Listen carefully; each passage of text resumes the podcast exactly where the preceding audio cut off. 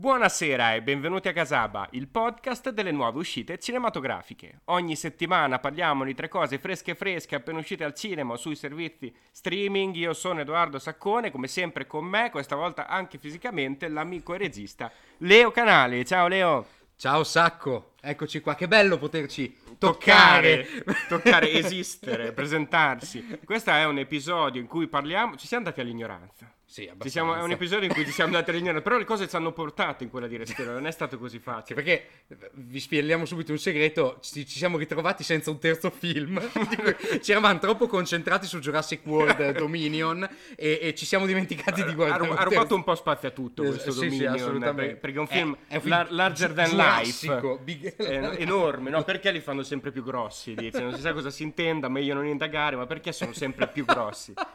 E questo è un film grosso, invece alla fine abbiamo trovato una programmazione totalmente insensata, però anche con cosette Sì. Di cui si può parlare. Allora, quando vuoi, te fai la sigla, fai, fai quello che ti pare, dai, fai di, di quello che ti pare. E, vabbè, dai, Puoi se- cantare, puoi ballare, puoi fare quello che vuoi. Va bene, eh, seguiteci su Facebook, seguiteci su Instagram, votateci su Spotify, seguiteci in tutti gli altri canali di podcasting dove ci può... Public, Radio Public, come cazzo si chiama? Breaker, Radio Public, Radio Public. eh, Google Podcast, Apple Podcast e sigla.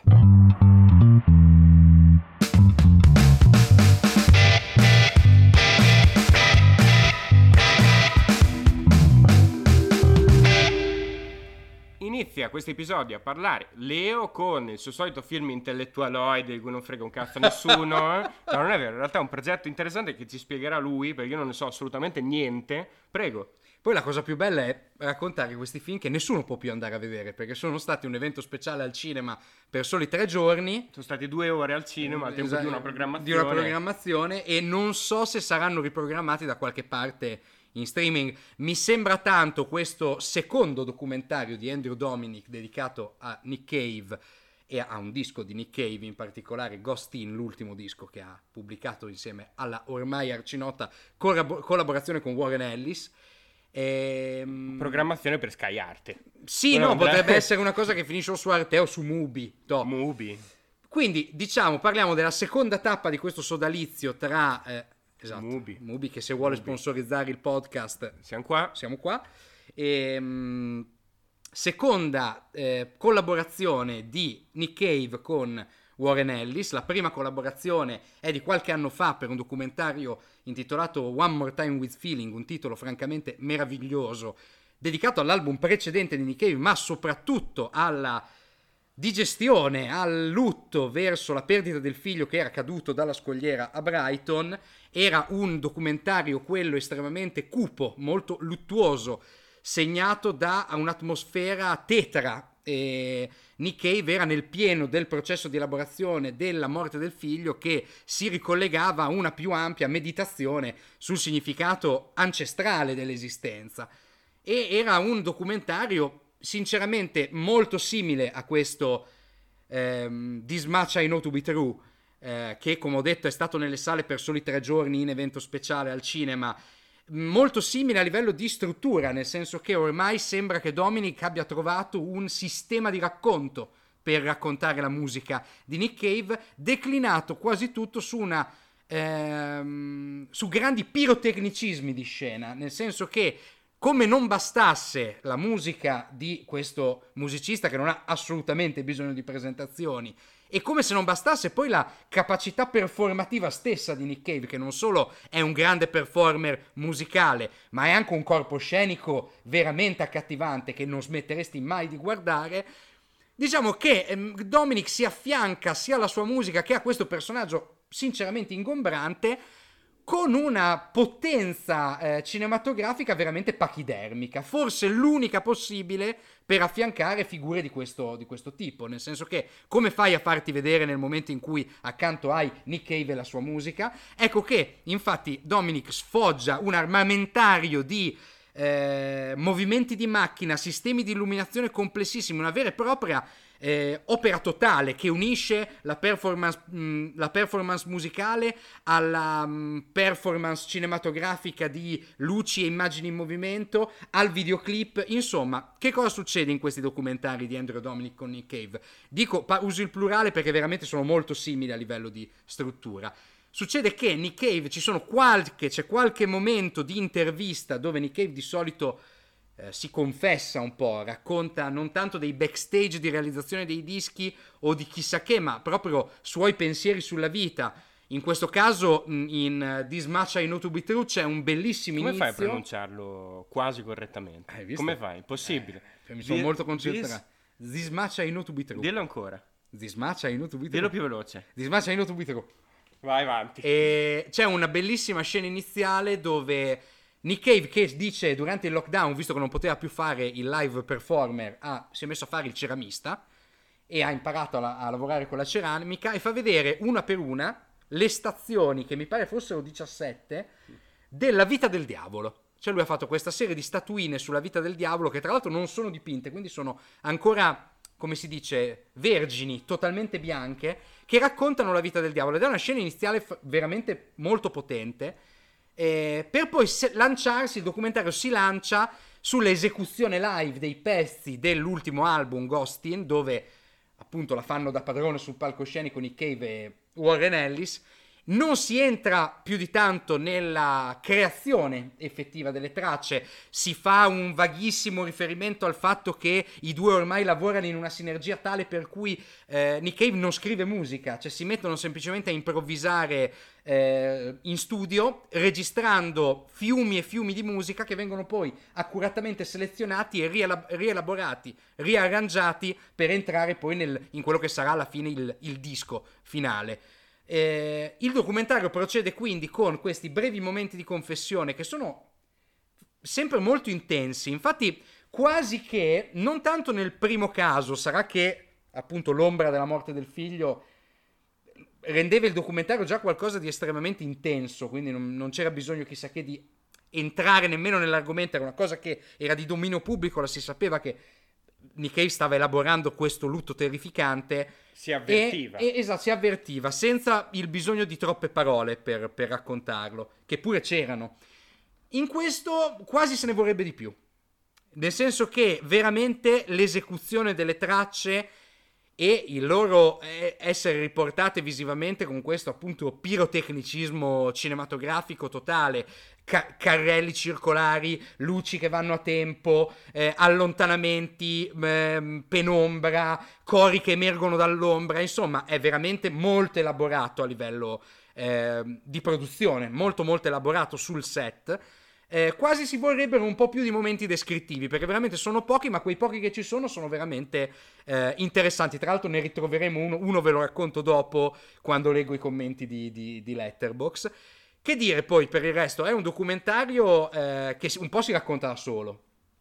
Eh, non, non mette d'accordo tutti perché naturalmente Nick Cave è stato tra l'altro un musicista raccontato diverse volte e quasi, quasi che viene da sospettare visto che è- si è un po' bollito spiritualmente Nick Cave nel senso che parlo personalmente n- non ho adorato l'album che tanto canta in quest'ultimo documentario e non adoro nemmeno questa questa rilettura un po' messianica, cristologica che si è dato Nick Cave ultimamente con questa cosa che c'ha la posta del cuore, con tutti che gli fanno domande sulla vita e lui risponde, come dice nel documentario, prendendosi il tempo per rispondere, per pensare una risposta. Diciamo che non è che mi garbi troppo questa, questa, mm, questo declino cristologico del personaggio.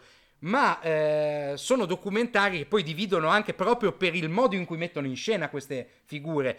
Dicevo, Nick Cave è stato estremamente raccontato, vuoi anche un po' per questa debolezza esistenziale che sicuramente negli ultimi dieci anni denuncia ampiamente, che permette a chiunque abbia eh, mire eh, vampiresche di vampirizzarne il potere e la figura per crearci documentari non sempre così interessanti. Sicuramente Dominic si affianca a un personaggio del genere con una personalità eh, cinematografica evidente. In questo caso, proprio perché è evidente, può coinvolgere come lasciare totalmente indifferenti. Mi è venuta in mente questa figura cristologica, hai detto, In poche parole, o muori da eroe o vivi abbastanza a lungo da diventare Gesù Cristo. È No, successo di- anche con, eh, con Bob Dylan, no? Succede tanto Guarda, nel, la- mondo della musica. La rifaccio, o muori da eroe o vivi tanto a lungo da diventare un trombone. che ci sta anche come assonanza musicale. Musicale, perché è veramente tanto- un po'... brum. Però Dominic è un regista interessante in realtà. Dominic è un regista estremamente interessante che ha fatto pochissimi film e di cui attendiamo con grande, grande interesse il biopic su Marilyn Monroe interpretato da Anna De Armas, tratto da Blonde di Joyce Carolottis, che era una biografia su Marilyn Monroe grossa così per chi ci sta vedendo in live su Instagram, chi ci ascolta in podcast vi invito sempre Immaginerà. a seguire le live su Instagram e mm, è un è, tra l'altro progetto che per un momento sembrava scomparso totalmente nel nulla produzione Netflix a quanto pare estremamente travagliata vedremo perché è probabilissimo che sarà a Venezia Forse. quest'anno Procediamo allora a questo episodio. Abbiamo preannunciato un episodio strano. Infatti, è un episodio molto strano. Perché dopo questo biopic, eh, questo documentario, questo mix, eh, questo, questo- questo film musicale eh, su Nick Cave, passiamo invece alla, alla beceraggine pura delle produzioni contemporanee americane hollywoodiane. Proprio ci immergiamo all'interno di un altro mondo. eh. Andrew Dominic in questo mondo non c'è mai entrato ancora. No, un regista che ha sempre fatto cose un po' più sue, un po' più personali. Invece, Deborah Cho, la regista di questi sei episodi di Obi-Wan Kenobi, serie di Disney Plus che si trova su Disney Plus in questo momento, di cui è uscito adesso il terzo episodio. Lei ci si immerge invece totalmente. Tra l'altro, non avevamo parlato di Deborah Cho nell'episodio precedente, ma sì avevi accennato ma poi non è- avevi è- continuato È una regista che ha suo attivo ormai più di dieci anni di televisione. Non è una regista che viene fuori dal nulla. eh, Ha diretto episodi di serie come eh, Man in the High Castle, eh, di, di tantissime serie, di tanti generi diversi. Poi è approdata a questo, a questo fantascientifico un'altra volta, in poche parole, di cui dirige tutti gli episodi. Quindi non è una serie, a differenza delle. volta. Sì, dopo The Man in the High Castle. Ah, beh, certo, certo. Insomma, è già, è già- è già passata per la fantascienza, adesso ci ritorna, però in maniera molto, molto Ah, sì, massiva, sì, no? sì, certo, certo. Perché-. Anche perché è un progetto totalmente suo. Totalmente suo. Dove e a- dirige tutti gli episodi. E a differenza delle serie precedenti eh, Disney Plus di Star Wars, che sono, ricordiamo, Mandalorian, di cui sono state fatte già due stagioni, e The Book of Boba Fett, che era diretto sì da Robert Rodriguez, ma non per tutti gli episodi, Esatto. solo alcuni. Qui invece abbiamo un progetto che già di partenza si mostrava e si presentava come più coeso. Più, più completo, più continuo. E infatti, a differenza delle serie precedenti, è stata presentata come una miniserie, questo Obi-Wan Kenobi. Quindi forse anche per questo, no? L'aspettativa iniziale è vedremo qualcosa di fortemente cinematografico, vedremo qualcosa che si inserisce all'interno di un percorso che è un percorso cinematografico, perché Star Wars nasce come film e tutte le cose successive sono state riproposte in versione cinematografica. Poi ultimamente, negli ultimi anni, tra le serie animate invece le serie eh, live action, ci si è un attimo reinventati, ma adesso ci arriviamo. Terzo episodio di Obi-Wan Kenobi. Nell'episodio precedente di Casa abbiamo parlato dei primi due che erano stati presentati insieme, questo invece viene presentato da solo. Primo dato fondamentale, episodio della durata di 39 minuti, a cui se togli i titoli di testa e i titoli di coda rimangono circa 24 Due minuti. minuti, sì. Probabilmente siamo un episodio, potrebbe essere una sitcom. eh. Vero, vero. Non bisogna capire perché poi utilizzano Perché, questo no, ma soprattutto minutaggio. perché hanno dei titoli di coda così lunghi. 10 minuti di titoli di coda per un episodio. lunghissimi, lunghissimi. Sembrano i titoli di coda dei film di Sì, Star sì, Wars, sì, l'altro vero. ovviamente con la stessa grafica, la stessa Sì, sì. impostazione visiva, eccetera. Sembra volersi opporre con l'altra produzione televisiva che è appena uscita, che è su Netflix, in questo caso è Stranger Things, che invece fa episodi da un'ora e venti in Mm. questa stagione, addirittura uno da un'ora e quaranta. Ispirati da Refn, sicuramente. Da Pro- probabilmente, Young. di- probabilmente ispirati da Refn che ci ha insegnato che le serie tv possono durare più dei film, non lo sapevamo, anche negli episodi singoli. Invece qua Obi-Wan Kenobi 30 minuti, 35 minuti, 38 minuti che non raccontano di solito un granché, forse No. perché vogliono raccontare troppo.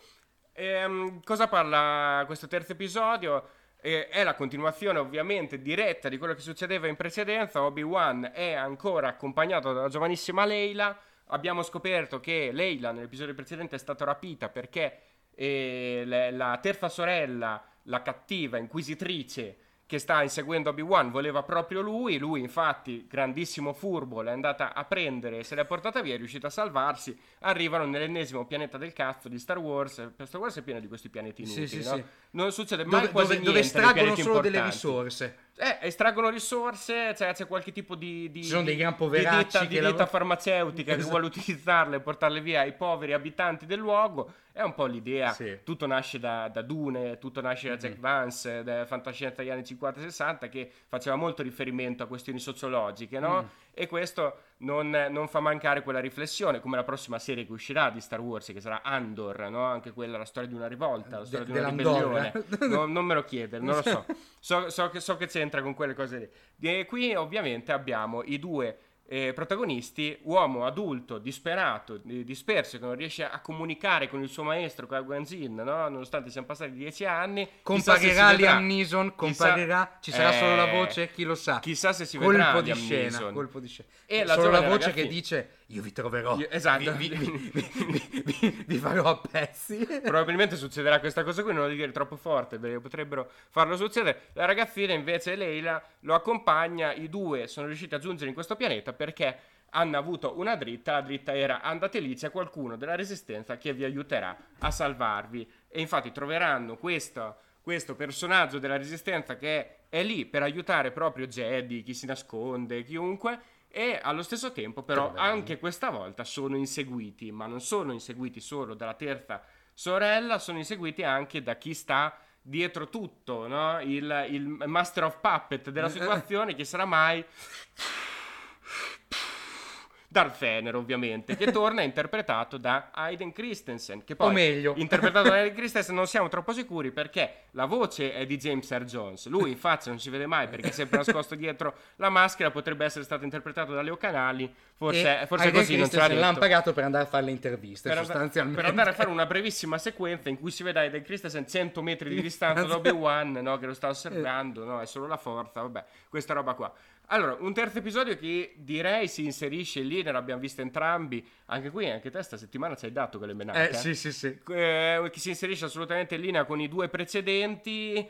Anzi, se i due episodi precedenti, il primo episodio era un episodio introduttivo, chiaramente, no? un episodio che introduceva i vari personaggi e dava la via all'azione. Il secondo episodio è assolutamente in, in continuity tra il primo e il terzo, un episodio che invece cercava di portare al cuore di quello che vuole essere rappresentato all'interno di questa serie, cioè l'azione stessa, perché come le serie precedenti di Esatto. Star Wars che ho avuto la malaugurata idea di vedere interamente, quelle live action almeno, è molto concentrato sul- su- su- sull'aspetto dinamico, cioè su- sull'azione vera e propria, sul, eh, poco sull'approfondimento dei personaggi, poco sull'approfondimento del contesto, molto su quello che il fandom eh, ipoteticamente vuole vedere, Desidera, soprattutto quello sì. molto giovane. Sì. Ehm, il terzo episodio eh, che abbiamo visto questa settimana di nuovo si concentra sicuramente molto sull'azione, ma soprattutto si concentra sullo snodo narrativo principale, ci immaginiamo, della serie, cioè quello che dall'inizio, da quando è stato annunciato il progetto, i fan si aspettavano di vedere, cioè, lo diciamo tranquillamente, l'incontro tra Darth Vader e Obi-Wan Kenobi. E qui sta il problema principale dell'episodio, Perché me. com'è questo scontro tra Obi-Wan Kenobi e il suo vecchio allievo che è diventato il capo dei cattivi? Diciamolo assieme. Una baggianata, Una baggianata clamorosa. Più che altro, allora, è sempre quello discorso. Ovviamente è un momento che ci doveva essere, un momento che ci sarebbe stato, ce lo aspettavamo.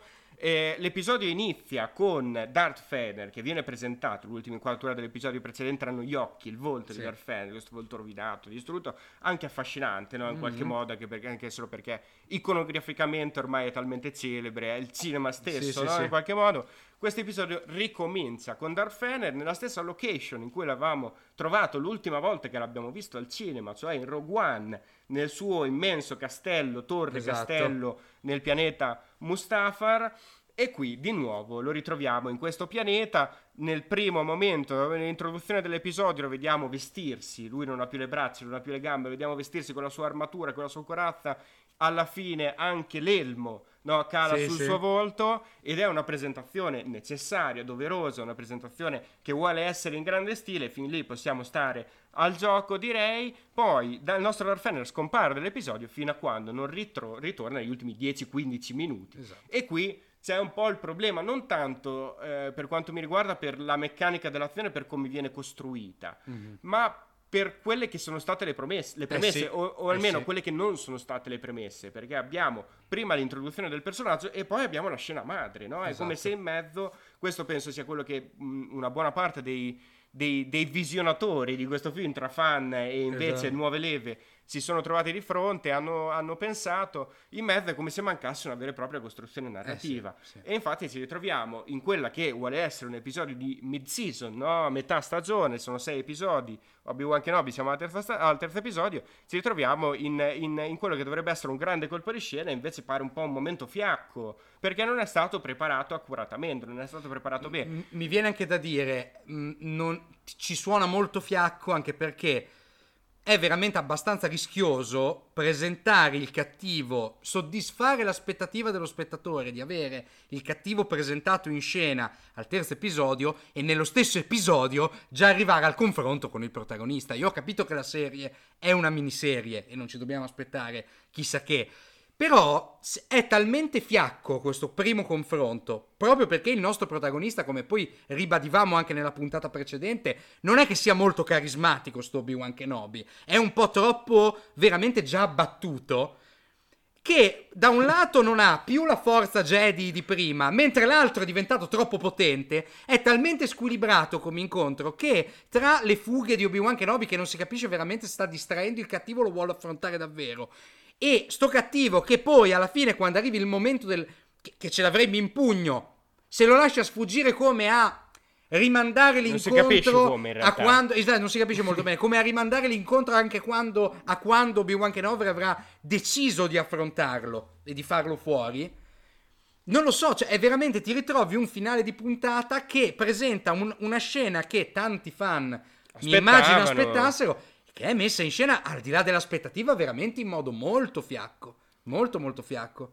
Poi con quei capelli, cioè eh, McGregor ha un look anche abbastanza cattivante in sta, in sta serie, però ha questi capelli tirati indietro, che ovviamente da bravo divo del cinema è un po' come Kirk Douglas in Spartacus, c'è sempre questi capelli perfetti tirati un po' come indietro. Johnny Depp nella vita reale. Sì, come Johnny Depp al suo processo e assolutamente non come i miei oggi. Eh che però mentre combatte con Darth Fener gli vanno davanti alla faccia continuamente e te assume anche questa dimensione un po' ironica con questo che tenta di scappare con questo cappello davanti alla faccia fa anche ridere fatto che non vorrebbe e tra esserlo. l'altro e non vuole essere palesemente non vuole essere ironico come momento ma è talmente girato anche male, senza epica. Tra l'altro, della, della, mancanza dell'epica cinematografica parleremo anche dopo. Perché davvero la comparsa di Darth Fener non è non è epica, non è caricata cinematograficamente. Arrivi in mezzo al villaggio strozzando la gente, ma non perce- è come se non percepissi il pericolo. Ah, pare che sia perso. Esatto, sì. ci fa qua.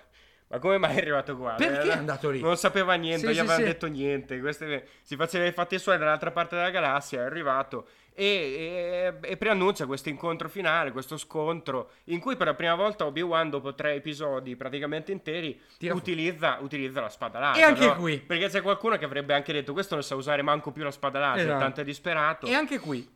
Come eh, tira fuori sta spada laser? Cioè, per farsi luce nel buio. Per farsi luce nel buio, ma sarà una, una scena da fare, ragazzi. Però d'altra parte una luce, quella della spada laser, che lo spettatore lo, lo acceca esatto. totalmente. A me pareva di non vedere più niente, perché è molto, è molto perché poi, poi, è bellissimo, perché Darth Fener... Solo quando compare in scena, perché poi quando combatte lo senti una volta il respiro, poi gli arriva alle spalle tipo un ninja, e, e però non si sente. E, e questo qui è un uomo che si muove con una armatura imponente, gli arriva alle spalle come se niente fosse con il suo potere Sith il resto dell'episodio non è particolarmente allettante, che c'è qualche momento di tensione sì, anche piacevole sul, sul, carretto. Sul carre, quello sul carretto, chi vedrà capirà. Sì. E c'è un, un, un'evoluzione nella narrazione che era più o meno quella che ci si poteva aspettare. È però ormai evidente quello che, che si presenta agli occhi dello spettatore. Cioè una serie che doveva o poteva essere un vero e proprio quarto episodio a seguire della trilogia prequel di George Lucas e invece è un episodio un po' così, un po', un po', debole, un po' farlocco che la trilogia prequel e la mette pure un po' in cattiva luce, Sì, sì. mi viene da dire. Beh, sì, con quel pippotto all'inizio della... cioè non lo volevo vedere io quel pippotto all'inizio Nei primi prima 5, puntata. minuti della prima puntata si vedeva questa- questo grande recap, no? come Esatto. se fosse una serie televisiva dei primi tre episodi di Star Wars che parevano particolarmente brutti a rivederli oggi, forse me li No, e, poi, lì. e poi devo dire veramente una serie che è produttivamente lo specchio dei suoi tempi. E quindi anche lì non fa sicuramente il gioco di chi voleva un anello di congiunzione tra le trilogie che fosse degno dell'immaginario, del vecchio immaginario Star Wars. Mi sembra tanto molto simile all'immaginario di una nuova trilogia, 7, 8, 9. Cioè è qualcosa di veramente che è un po' lo specchio dei tempi e frutto poi delle storture a livello di eh, impianto produttivo industriale di- tipiche di questi tempi. Ma sai cosa? Si pensava, ormai siamo abituati alla narrazione seriale per quanto riguarda le miniserie, no? Come se fossero dei film espansi, a differenza delle, delle serie televisive tradizionali in più stagioni, in più episodi. Le miniserie danno la possibilità di avere uno, uno svolgimento narrativo comunque abbastanza compatto, quasi come se fosse quello di un romanzo, no? Però allo stesso tempo di dare anche una nobiltà cinematografica al Sì. materiale, perché ci si può concentrare per quanto riguarda questioni di budget, di cast, in una maniera molto, molto ricca. Quindi un po' l'aspettativa forse era quella di ritrovarci di fronte a qualcosa che nobilitasse il materiale che aveva all'interno, dando, dando respiro, dando spazio, dando eh, la- la- il, giusto, il giusto ritrovo a questo personaggio, che è uno dei personaggi più iconici. Non parliamo di, di Darth Vader, che ormai si è, Eh, si è esatto. mostrato che lui è decisamente il personaggio più iconico della saga, e invece pare un po' la cosa opposta. Pare un prodotto che eh, in sé per sé può anche essere apprezzato, non, non- non- sicuramente ci sono tanti riferimenti che faranno felici i fan, ma di sicuro non ha una nobiltà cinematografica, No, no. ecco, e non ha neanche una, una narrazione accattivante, non ha neanche una scrittura accattivante, più di tutto mi viene da imputare la colpa per, questo, per questa mezza brodaglia alla, alla regia. Perché mi pare che sia proprio la regia quella che non riesce a nobilitare il materiale. Prima di tutto il resto. Tutto il resto in Mm. qualche modo è scusabile, può essere. Però è il modo, no? È il come, non è il perché, non è il chi. Sì. È il, è il come è stata realizzata questa serie che mi lascia un pochino interdetto. Parliamo ancora della grande produzione cinematografica. Eh, Abbiamo detto all'inizio episodio, buffone! le fanno sempre più grossi, ce l'hanno Buffone! sempre più grossi. Il grande prodotto uscito al cinema questa settimana, la settimana scorsa ormai, perché questa volta registriamo di lunedì, ovviamente Jurassic World Fallen Kingdom, no, Jurassic World Dominion, il dominio in italiano, il terzo episodio di questa nuova trilogia di Jurassic Park. Ti ricordi tanti anni fa quando dicevamo Jurassic Park, Jurassic Park è finito col terzo episodio, perché non ne hanno fatto un altro, no? Ecco perché non ne, non ne avevano fatto un altro, perché c'erano solo delle idee di, Di merda, merda. delle idee di merda che questa volta hanno portato a compimento con questo terzo capitolo assolutamente conclusivo. Eh, l'epica, fine, l'epica fine di un'epica saga, come la tagline, qualcosa del genere. Ecco, Jurassic World Dominion riprende le mosse dove le avevamo lasciate, cioè nel secondo episodio Fallen Kingdom, il regno distrutto. Film talmente ehm, anonimo, Anonimo. che io non mi ricordavo niente di come era andato a finire. Infatti- il secondo capitolo e ho avuto i primi 20 minuti di spaesamento totale ma dove sono finiti questi? Infatti non ci capisci niente alla fine di questo film se non ti ricordi, poi non so perché uno dovrebbe o potrebbe ricordare. Fallen Kingdom, film che era diretto da, da Bayona, regista famoso per i suoi horror spagnoli, Eh, a differenza di quello questo invece è diretto da... ehm, È diletto. È, di- è diletto Leotta da Colin... Trevor. Trevor, Trevor. eh, Trevorren, da Colin, il nostro amico regista del primo episodio di Jurassic World, e lui è, è tornato Da al Colin timone. Tavor, Beh, perché ti- Colin ci vuole il. Tavor. Lo chiamiamo, lo chiameremo Colin Farrell, il Ok. regista di questo film, che aveva diretto già Jurassic World e ritorna per questo terzo episodio, probabilmente per dare continuità. Invece penso sia l'episodio più scollacciato che abbia mai visto. Scollacciato non nel senso che ci sono tante tipe scollacciate, eh, Ma però- magari, ma anche Cioè, Chris Pratt è scollacciato. Di scollacciato c'è soltanto Jeff Goldblum perché ormai è parte del Ma personaggio. anche Sam Neill scollacciato, no? Questi invece sono tutti abbottonati, forse è un po' questo il problema. Mm. Un cast molto abbottonato, comunque adesso ci arriviamo.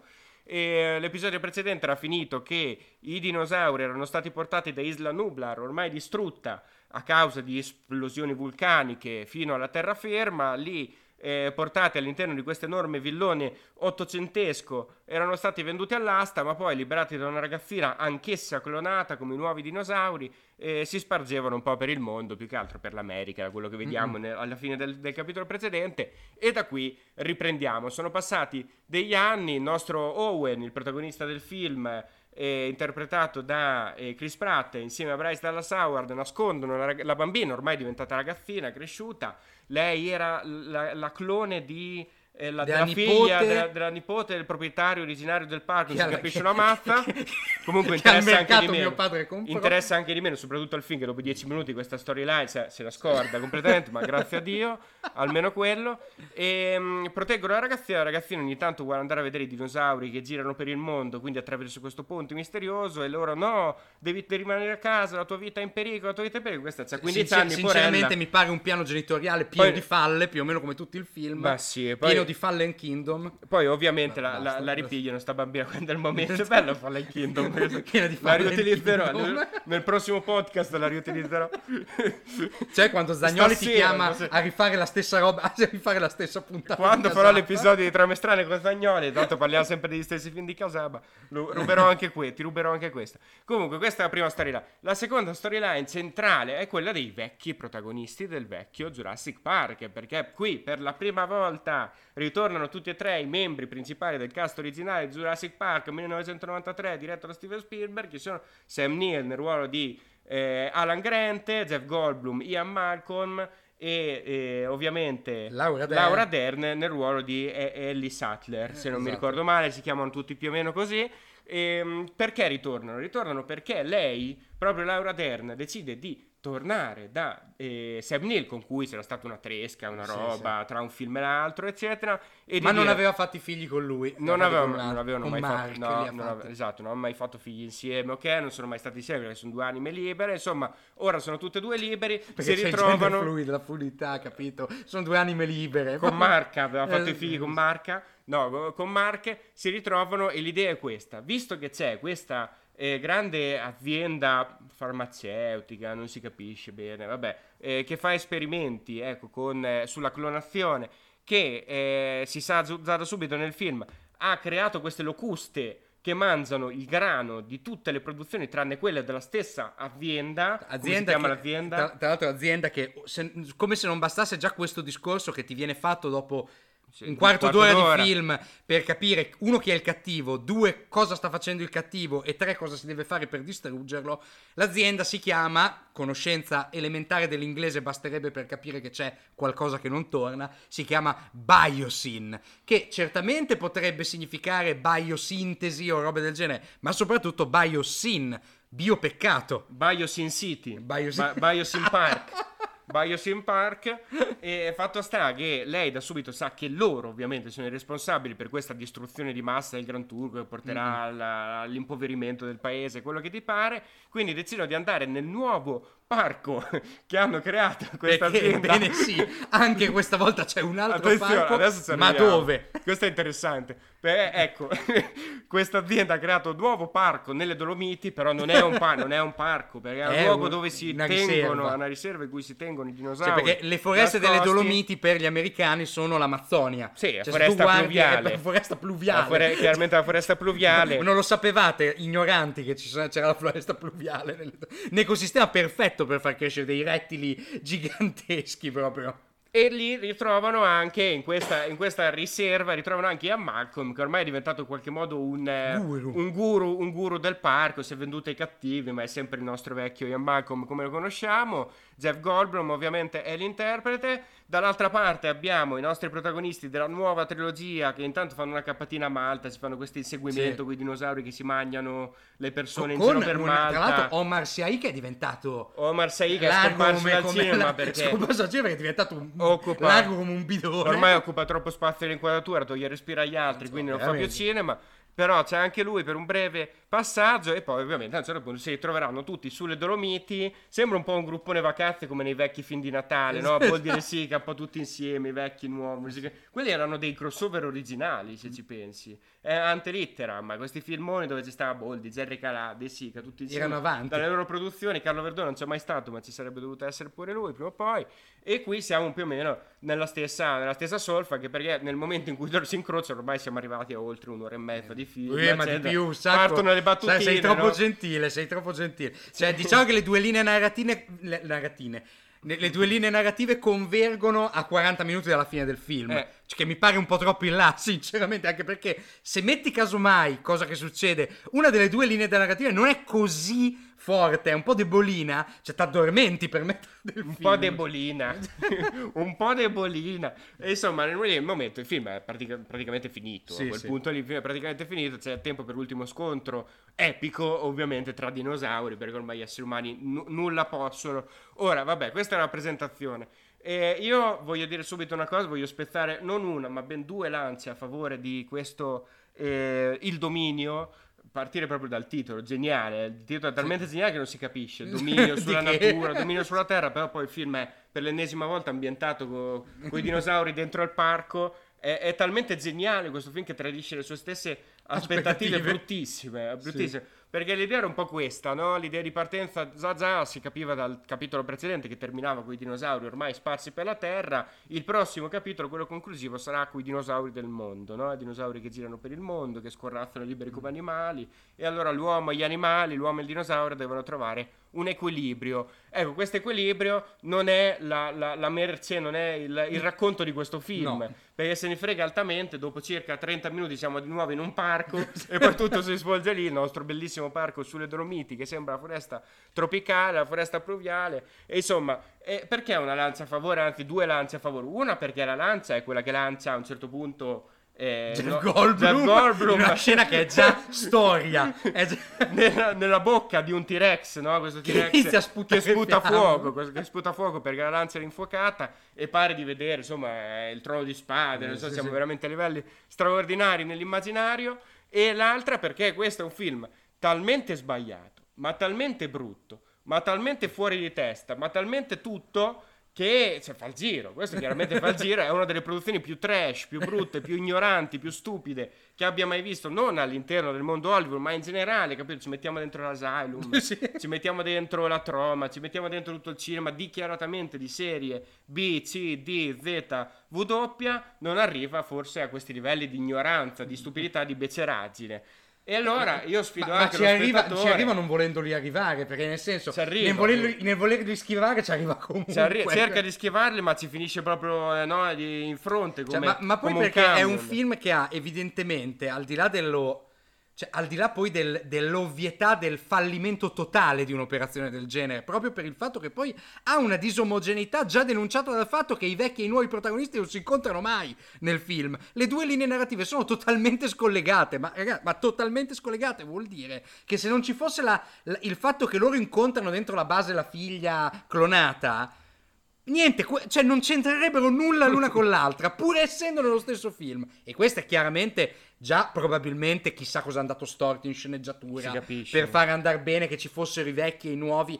Questi vecchi che poi, cioè, a parte la svogliatezza generale che aleggia nell'interpretazione di tutti gli attori, perché anche Chris Pratt sembra stranamente disorientato, ma Cavolo, è veramente agghiacciante notare come, a parte Laura Dern, che sembra più coinvolta, ma Sam Neill e Jeff Goldblum sembrano proprio al, al cosplayer party di Jurassic Park. Sembra, sembra che li ha ripescati al tavolo della so, maraspa so, so, che si faceva la partita. Sono tutti vestiti uguali al primo, che è già una scelta veramente ridicola perché pare che vadano a fare uno speciale a Saturday Night Live, non a essere in un film, perché io capisco tutto il bene di rigiocare con l'immaginario del vecchio Jurassic Park, ma che Laura Dern mi entra in scena vestita esattamente come nel primo film, cioè siamo veramente dalle parti del Comic Con. Questo qui non è un... Del, del comico. Sì, sì, no, del Comic Con. Non è un film, è una sagra per nerdoni eh, a San Diego. Ma, ne, ma, neanche perché neanche loro poi e poi, e poi, e poi, e poi rifà le stesse scene, e poi, e poi, questi, questi poveri poveri Sam Neill e Jeff Goldblum che girano, cioè l'introduzione del personaggio di Sam Neill a proposito di mancanza di epicità cinematografica, vi hanno detto prima comparsata di Darth Fener in Obi-Wan Kenobi, cioè qui Sam Neill che dovrebbe essere, uè cazzo il ritorno de- dei vecchi protagonisti. Cazzo, c'era più epicità nel trailer, ma te lo ricordi con loro due che si incontrano? Sei tu, così, con la musica. Cazzo, qui è in una buca, in mezzo a niente anonima, in un paese che non si sa quale sia, a scavare ancora i dinosauri, ovviamente lamentandosi che non c'ha più fondi, ed è lì che fa sto discorso. Gli fanno un primo piano di durata un secondo e mezzo e poi si mette a fare un discorso eh perché il passato eccetera il discorso viene troncato a montaggio si passa alla scena dopo ma che è successo e, e, e ha fateci caso se, se, vi capita il dispiacere di andarlo a vedere, fateci caso, un, è un film che ha un montaggio veramente sclerotico, cioè sembra, è talmente costruita a tavolino, chiaramente costruita a tavolino, che non ha neanche la pazienza di aspettare che lo spettatore ci arrivi alle cose, fa proprio, salta, salta dei momenti della scena per arrivare alla conclusione. Un esempio su tutti cerco di raccontarvelo al meglio perché è bellissimo. Fuori dalla catapecchia in mezzo alle montagne di Chris Pratt, Brice Dallas Howard e la figlia clonata, ci sta lei che giochicchia, arriva un cucciolo di Raptor, campo contro campo, si vede loro due che parlano, di sfondo arriva il Raptor madre bello in cazzereccio, Controcampo e c'è anche Chris Pratt. Ma, ma, ma, non c'era nelle inquadrature prima. Cioè, è tutto così. Cioè, ti salta i momenti di raccordo per arrivare direttamente al punto. E, cioè, crea una confusione veramente incredibile. E tra l'altro, qual è il punto? Non è nemmeno così intelligente a livello registico. E, tra, e dicevamo prima, cioè, questo Trevor. Ma nel primo non ha fatto tutti questi errori. Era già più organico. Era un film brutto, fetente, ma comunque organico. Qui è proprio tutto sbagliato. Ad esempio una computer grafica abbastanza evidente ovviamente stona nel momento in cui la butti in un contesto dove c'è tra l'altro una luce ambiente da ricreare molto complicata, come ad esempio scene in pieno giorno sulla neve. Cazzo, ma tutto l'inizio è così. Scene in pieno giorno sulla neve con questi dinosauri che sono proprio incollati e ovviamente cosa succede? Che quando l'ambiente diventa leggermente più ottimale per un'integrazione tra riprese in set e riprese e elementi post prodotti in digitale come questi dinosauroni, tipo tutta la parte finale che è tutta in penombra o con fiaccole o nella penombra della giungla, ecco che insomma gli effetti speciali sono degni di una produzione di questo tipo, ma all'inizio è veramente agghiacciante quanto siano quanto siano evidenti e, e, e, e beceri come effettistica. I primi 20-25 minuti di film hai di fronte a qualcosa a cui non credi ancora. No, no. no? È talmente assurdo che dice non può essere successo, deve essere sbagliato, eccetera. Ehm, e, un, mondo, un, mondo, che si riempie poi di riferimenti ad altri generi. Inizio sembra un western con questi rancieri no? che, che, corrono dietro i dinosauri per prenderli all'ave. Cioè, poi diventa sempre un Bond movie a un certo sì, punto. Sì, questi che vanno in giro da Malta, dalle Dolomiti, queste ambientazioni. No? Questo cattivo terribile interpretato da Campbell Scott, che era un personaggio Dogston che ritorna dal primo film. Hanno dovuto cambiare l'interprete perché il vecchio interprete in Jurassic Park si sta facendo sei anni di carcere per molestie su minori. Quindi si hanno messo Campbell Scott, che comunque è un signor attore, anche sì, con sì, un passato, anche con una storia. Qui però fa questo cio un po' assurdo, no? un po' leggermente sopra le righe. Ah, ogni tanto fa degli urletti, si capisce un po' perché sia così psicopatico e poi in mezzo ci sta tanta di quella roba. E poi un cattivo Gli che viene fregato speciali... in una maniera talmente ma ridicola, ridicola, ridicola. dici ma, ma, come? Gli effetti speciali in CGI sono orrendi, questo l'hai detto te, non funzionano, insomma all'interno del contesto, però per una volta gli animatronics, no? I, i robot sono ancora più brutti. Sono ancora più brutti. Sì. Abbiamo questo triceratopo bambino all'inizio, eh, sembra deforme, una cosa orrenda. Le iguane, ricordi le iguane poi, poi... nei sotterranei sì, di questo parco, nei Dolomiti, per location inarrivabili proprio per, per bruttezza. Cioè, anche le ricostruzioni in interni sono bruttissime in realtà. Sembra tutto farlocco, sembra tutto fantoccio. Sembra poi... preso dal set di un, un, fi- una serie un di fantascienza degli anni 60. Un film che inizia con il cattivo che ancora non sappiamo che è cattivo, ma insomma, tanto si capisce presto. Beh, insomma, che dice, scena, che dice nella prima scena noi studiamo i dinosauri perché possiamo imparare molte cose su di noi. Ma come fa uno a reggere 2 ore e 20 di una premessa del genere? Infatti, io esperienza in sala a Forlì con un pubblico pomeridiano di bimbetti accompagnati da genitori che si sono prodigati in sbadigli giurassici durante la proiezione. I genitori che costretti dai figli urlanti e gasatissimi che hanno applaudito alla fine del film eh, a vedere questa, questa oscenità ce n'era uno seduto di fianco a me che non sto scherzando per tutto il film sembrava un T-Rex proprio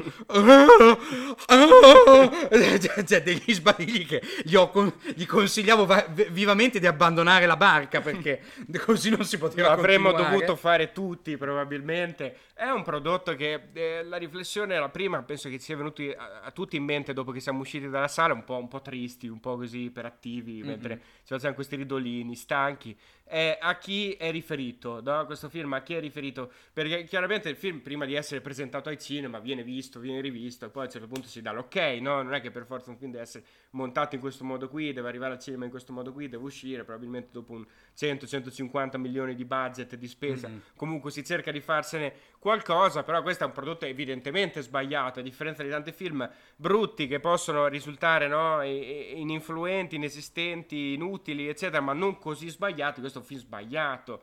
Ecco, probabilmente è riferito proprio a loro, ai bambini, ai ragazzini, alle nuove generazioni, ci sono tanti nuovi dinosauri, no? c'è tanta azione, c'è tanto ritmo, quasi senza soluzione di continuità poi tra una storia e l'altra e forse sono proprio loro gli unici possibili spettatori per questo film che sembra più che un film in live action, sembra un cartone animato poi, sembra venire fuori da questa roba qua. Ma in tutto questo mix assurdo, assoluto, stupidissimo, delirante che è Jurassic World, il dominio poi a sorpresa, no, dicevamo fa il giro in qualche modo, c'è pure qualche scena d'azione che è girata sì. non in, in, una maniera decente, proprio in un bel modo, un no? bel modo. Con, con, con, una bella personalità, con a un certo punto un bellissimo piano sequenza, in un altro momento una, una telecamera usata in maniera vertiginosa letteralmente sì. e, e, quindi la cosa che fa ancora più assurdo no? che in questo marasma assoluto di, di pacottiglia di roba di riporto, di interpretazioni scadentissime, di immaginario falsato. Tra l'altro, tutto questo c'è, c'è anche dietro, no, a, a, all'improvviso qualcosa che si, che si, attacca in mezzo, che è una regia. Sì, qual- qualcosa si manifesta. È ovviamente il discorso che se qualcosa si deve manifestare e ti casca l'occhio sul fatto che effettivamente ci siano dei momenti di guizzi di intelligenza, è chiaro che il film è discontinuo, perché vuol dire che tutto il resto si è perso un po' per strada. Ma dobbiamo assolutamente parlare, dare, dare dignità di qualche minuto di discussione all'interpretazione di Jeff Goldblum, che per me è la più am- ambigua e strana del film. A me è parso... Incomprensibile. Incomprensibile. A me è parso che tra il, ovviamente... Eh, mimeggiare lo Ian Malcolm dei precedenti film, perché fa veramente come un cosplayer. E per me proprio esigenze di contratto che lui ha preteso perché c'è da un certo punto in poi nel film, tolta quella scena veramente instant classic di lui che lancia il, il dardo infuocato nella gola del tirannosauro, sembra che lo inquadrino solo per dire delle battute completamente fuori contesto e che sembrano frutto più di una trattativa imprenditoriale della serie guardate mi togliete 20.000 dollari dal contratto ma io sta roba la dico tipo che a un certo punto a caso senza che ci sia nessun collegamento Jeff Goldblum in primo piano dice Jurassic World non I'm sono un fan. fan. Ma che dici? Ma perché sei dentro Jurassic World? È chiaro che sia una cosa che lui ha imposto di fare e che è scollegatissima tra l'altro dal contesto. Ogni tanto sembra quasi è talmente disattento al procedere della narrazione, un po' come Sam Neill, che però sembra più veramente che non sapesse che cosa stava succedendo. E vi giuro, ragazzi, cioè non è una questione. Ecco, adesso chi ci segue in live può vedere il volto di, di Sam Neill nella locandina del film, che è andatela a vedere chi ci ascolta in podcast. Disturbante. è abbastanza disturbante. E Sam Neill che sembra veramente veramente disperso che non sappia bene dove, dove guardare cosa fare. Sembra che Laura Dern lo trascini nelle situazioni che non sia una situazione tra personaggi ma tra attori che sta succedendo alla serie. Oh sveglia, eh, oh, dobbiamo recitare. Sei sul set. Sei sul set. Mentre invece Jeff Goldblum, da un certo punto in poi, sembra veramente che commenti quello che succede. Tipo, ah sì sì, fate così, bah, stronzata. Ma come? Pare un altro film. Pare in un altro film. è strano, perché Sam Neill è un attore che si è sempre comportato molto bene Ma sì, delle sue produzioni.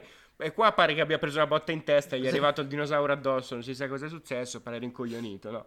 Però Jeff Goldblum è un attore storicamente molto, molto espressivo, Sì. no? Molto... E questo questo penso sia la prima volta anche negli ultimi anni in cui ha Sì. collezionato delle belle interpretazioni anche in brutti film, il Sì. Di Monta, in Vista Sì. Venezia, con tante cose. E qui per la prima volta pare proprio eh, no- non volerlo fare questo film, no? Pare che sia stato in spiaggia e che ci vuole ritornare 5 Sì, minuti sì. dopo, che sai ragazzi, tagliamo corto, che io devo girare le scene, ne ho 4, Esatto. fatemele fare, poi... E poi ci rivediamo no, nel prossimo, prossimo film un po' più d'autore. Ecco, quella è un po' la- la- l'impressione, no? che questi il film non lo volessero fare, che è un po' triste se ci pensi. Mm. perché poi sono eh, i loro personaggi più iconici, forse, Sì. o tra i più iconici della loro carriera. E, e li ributtano qua in mezzo, in questo marasma, in, questo- in que- in questa, in questa ondata terribile che è Jurassic World è il disastro, si dovrebbe Ah. Sì, il chiamare, non il, il disastro. dominio. Ultima, ultimissima precisazione, perché poi anche della... perco- mi piace sempre parlare del percorso storico di questi blockbusteroni. Cioè, se il confronto deve essere fatto con il- i film precedenti di Spielberg, ad esempio, o con i- appunto l'aprifila di questa saga che è il primo Jurassic, Jurassic Park, Park. cos'è che si sono la- dimenticati, cos'è che si sono persi per strada in questi remake, che sono anche qui veramente frutto dell'andazzo dei tempi? Cavolo ragazzi, ma Spielberg, se un dinosauro ti magna un braccio, non è che non si può vedere una, una goccia di sangue. In eh, Jurassic Park c'erano, e ce li ricordiamo tutti perché sono indimenticabili, sono pezzi fondamentali della storia del Stranamente cinema. successo. C'erano scene violentissime. Il Aveva- braccio di Samuel. Jackson. eh, avevano dei, aveva dei veri e propri momenti di puro horror. eh, il primo Jurassic Park. Cosa che questa saga si è assolutamente dimenticata. Non solo, perché della meraviglia al cinema si esprime sia nel terrore che nella dolcezza. Perché nel terrore esprimi la meraviglia di qualcosa che ti repelle e ti terrorizza, che a sua volta è una forma di meraviglia, perché pensi a quanto questo mondo può diventare davvero spaventoso e pericoloso per te. Ma una forma anche di delicatezza, perché andava a toccare quell'immaginario del bambino che voleva credere davvero che i dinosauri potessero esistere nel nostro mondo. E ricordo ad esempio quella scena iconica di Sam Neill steso sulla pancia del triceratopo che lo ascolta respirare. Eh sì. È un momento di delicatezza puramente cinematografico che appunto soltanto un regista con la caratura cinematografica di Spielberg ti può restituire con quella tenerezza, con quella immediatezza. È proprio... ti, rit- ti fa ritornare immediatamente bambino. Il bambino che di fronte alla meraviglia di vedere il mondo giurassico, il mondo preistorico davanti ai suoi occhi, accadere davanti ai suoi occhi. Tutta questa meraviglia è completamente Ma- scomparsa da questi film. Anch'io qui dico un'ultima cosa, il primo Jurassic Park ti, ti faceva diventare iconico e dolce anche il momento di incontro con una montagna di merda, Merda. no? E invece qui abbiamo solo una montagna di merda in questo Jurassic World Dominion, però ci sono film brutti, è un po' il punto che facevo all'inizio, no? Ci sono film brutti e ci sono film orrendi nella storia del cinema e i film orrendi sono rari, attenzione.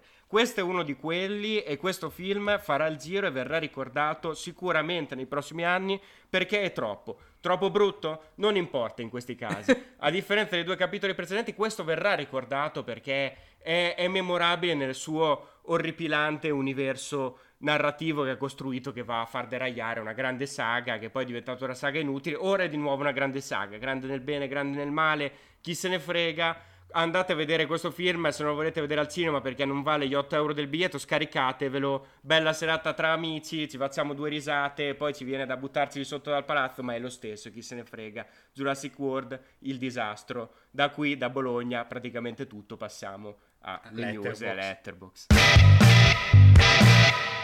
Letterbox. È il nostro social dei film in cui tutte le settimane troviamo dei commenti che ci fanno ridere. Seguite Letterbox, mettete i voti, fate i commenti, scrivete delle bazzate su Jurassic World, il disastro. Cosa hai trovato te, Leo? No, non lo leggo perché è lo settimana? stesso che hai trovato te di dominio, quindi lo leggi te. Ne leggo Allora, due di Nick Va Cave, bene, per dedicati, dedicati a Nick Cave di Jurassic World, il dominio ovviamente ce ne sono già tantissimi.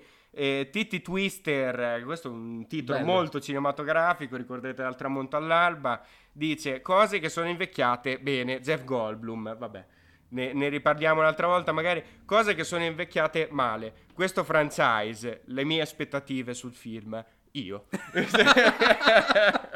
e infatti un po' ti- ti fa rimettere in discussione pure la tua infanzia, no? Il dominio in qualche modo. Mentre invece su This Much I Know To Be True trovo, perché ho molto gusto a ridire questo titolo tutte le volte, trovo due commenti. Clara che dà 5 stelle al film e dice ci doveva essere un trigger warning quando Warren Ellis fa vedere come è organizzato il suo desktop. Perché in una di quelle scene più documentaristiche del film si vede, è un vero momento documentaristico, uno degli assistenti di Dominic che dice no no questa la devi vedere porta la camera qua. E aggirando il computer che Warren Ellis sta usando per fargli vedere delle cose si vede come è organizzato il suo desktop che ti, vi giuro è peggio del mio in questo momento. È un casino dove non si capisce come faccia a orientarsi. Mentre invece il commento di Age che dà soltanto un cuoricino al film è una cosa che abbiamo già detto, ma dice: Io guardando Nick Cave che dice le più ridicole frasi che io abbia mai sentito nella mia vita, questo è veramente fottutamente buono.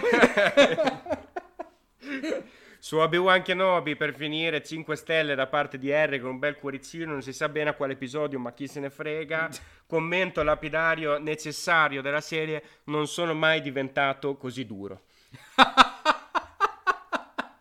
Comunque esistono questi tipi di produzioni per colpa di fanboy come, come, questi, povero R. Due news al volo, ritorniamo alle news che ci eravamo sì, persi sì. la volta scorsa. Al volissimo, allora intanto Christoph Wolf, protagonista di Bill Wilder and Me, diretto da Stephen Fierce. Un wow. nuovo biopic, questa volta con Billy Wilder. Bisogna capire che ruolo avrà Christoph Wolf perché con Billy Wilder non c'è azzecca niente. niente. Però arriverà anche questo adattamento del nuovissimo romanzo di Jonathan Coe. Non hanno aspettato tanto per farlo è uscito il teaser trailer di un nuovo capitolo di Hunger Games. Non so Ce l'eravamo dimenticati, ma no, perché anche questo è, deve tornare al cinema. Tornerà, questo è il quinto episodio, se non ricordo male. Dopo tanti anni ritorna. Chissà se ci sarà lei, probabilmente sì. Chissà quanto l'avranno pagata. Chi se ne frega, sono fatti suoi. Però attenzione, il teaser trailer non, non è particolarmente bello per quanto mi riguarda, ma potrei essere contraddetto. Di sicuro è molto brutto il titolo italiano, che sarà The Hunger Games la ballata dell'usignolo e del serpente. Ma è un film, è un film di Alex della Iglesi. Nu- nuovo film su Nick Cave, esatto. probabilmente.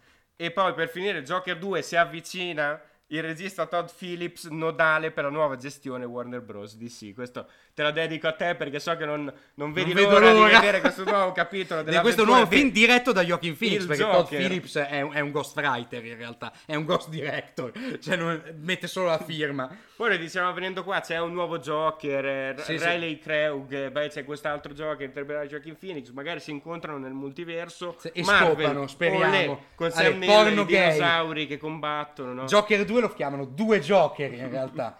Fanno chiavato come vi ricordate True Lovers di, di, Lovers, di James esatto. Gay con, con, con Joaquin Phoenix qua diventa True Joker e Chiava con, con eh, che, e, e, fanno anche pure potrebbero fare che resuscitano in digitale Hit Ledger la famiglia dà, da, da, i diritti soldi a palate a Michelle Williams e company. Ritorna pure sesso a tre meraviglioso bellissimo questo sarebbe il futuro del porno gay. È, è segnato